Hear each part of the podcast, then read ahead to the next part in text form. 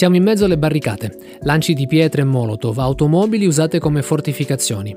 Da una parte la polizia, dall'altra gli studenti della Sorbona che si erano incontrati giorni prima per protestare contro la chiusura dell'università e l'espulsione di alcuni colleghi di un altro Ateneo. Parigi, nel maggio del 1968, è in fiamme. Studenti e docenti marciano insieme per protestare contro le forze dell'ordine. Sono più di 20.000, mentre la polizia carica e lancia gas lacrimogeni. In quegli stessi giorni, nella capitale francese per la prima volta i delegati statunitensi e nordvietnamiti si stringono la mano.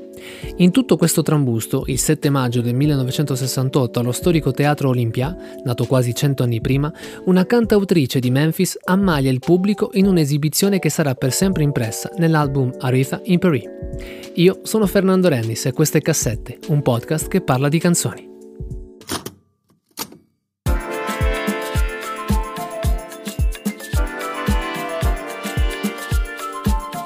Mai, come nel caso di Arita Franklin, ha senso soffermarsi sulla voce. La sua potenza, quella rabbia euforica che esplode in continuazione, il tono drammatico delle sue tinte soul, tutto questo è stato forgiato da una vita non certo semplice. Franklin ha appena sei anni quando i suoi genitori si separano e in età adolescenziale l'amore per il gospel, che coltiva cantando nel coro della chiesa e suonando il pianoforte, si contrappone alla doppia maternità precoce, causata da due stupri subiti. Dopo un inizio discografico incerto, dovuto alle produzioni pop dei brani, Aretha Franklin diventa la regina del soul. Assieme al titolo monarchico, Franklin diventa un simbolo per gli afroamericani, il movimento femminista e quello dei diritti civili. Negli anni 60 la cantante si afferma definitivamente, grazie a successi e riproposizioni di brani famosi che, con la sua voce grintosa, raggiungono una nuova profondità emotiva. Il decennio successivo è segnato da un periodo di confusione artistica e opacità dal punto di vista commerciale, ma negli anni 80 cambia nuovamente lo scenario.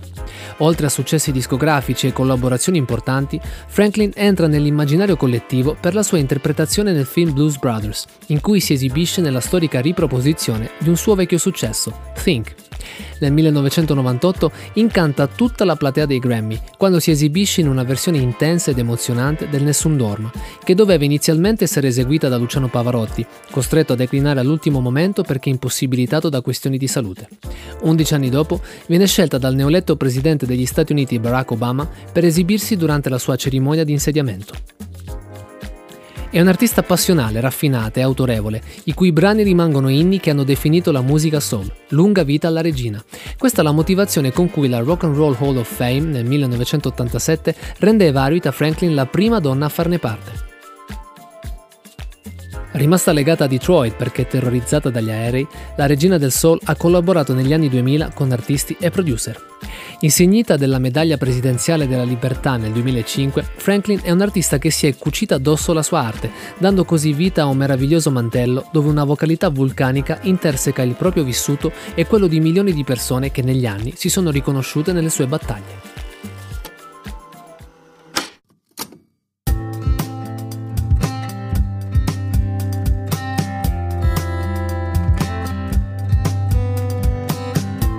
Nel 1968 viene assassinato Martin Luther King, mentre nella vecchia Cecoslovacchia comincia la primavera di Praga. In Italia, l'ingegnere bolognese Giorgio Rosa dichiara l'indipendenza dell'isola delle rose. A New York, la femminista radicale Valerie Solanas spara Andy Warhol all'entrata dello studio dell'artista.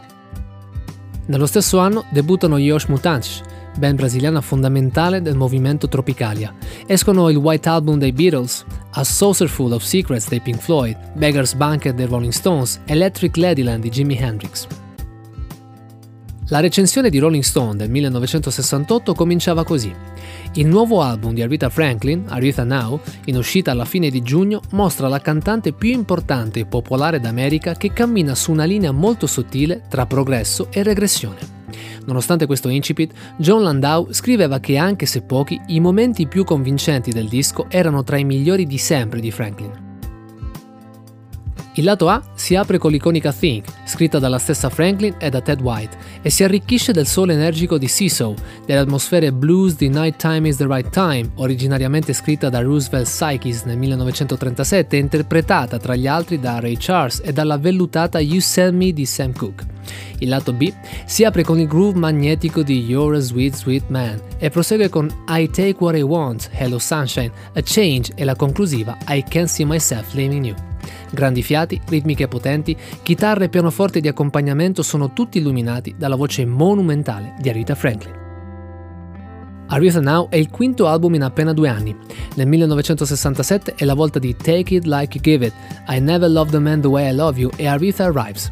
Nel 1968 di Lady Soul e appunto Aretha Now. È per questa intensa attività di registrazione che l'artista ha deciso poi di imbarcarsi per un tour europeo, al ritorno del quale si sarebbe esibita alla Convention nazionale dei democratici a Chicago. Joe Hammond, il talent scout della Columbia, aveva ascoltato Rita Franklin cantare al locale Village Vanguard di New York e l'aveva messa sotto contratto il giorno successivo, gridando ai 420 è la più bella voce che abbia mai ascoltato in 20 anni. Dal canto suo, Franklin aveva ben chiaro da dove arrivava quel dono. In un'intervista sul finire degli anni 60 diceva Immagino che la maggior parte delle persone la chiamino soul. In realtà l'ho ottenuta crescendo nella chiesa di mio padre, cantando con lui e ascoltando i suoi sermoni ogni domenica. Ma non è assolutamente stato tutto oro quello che luccicava. Infatti, nel solo 1968 Franklin aveva licenziato il suo manager, litigato col suo agente di booking ed era nel bel mezzo di una faida con la Columbia, che aveva lasciato l'anno precedente per la Atlantic. Nonostante le difficoltà, Franklin alla fine degli anni 60 era lanciatissima e non scendeva a patti con nessuno, nonostante fosse una donna afroamericana in un'industria musicale maschilista e spietata.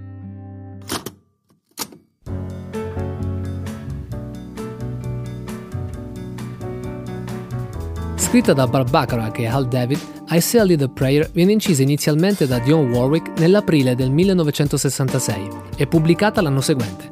Pur sembrando un semplice brano pop, in realtà la canzone è una matriosca sia sul piano musicale sia su quello testuale. Bacharach usa tempi dispari nelle strofe e nei ritornelli.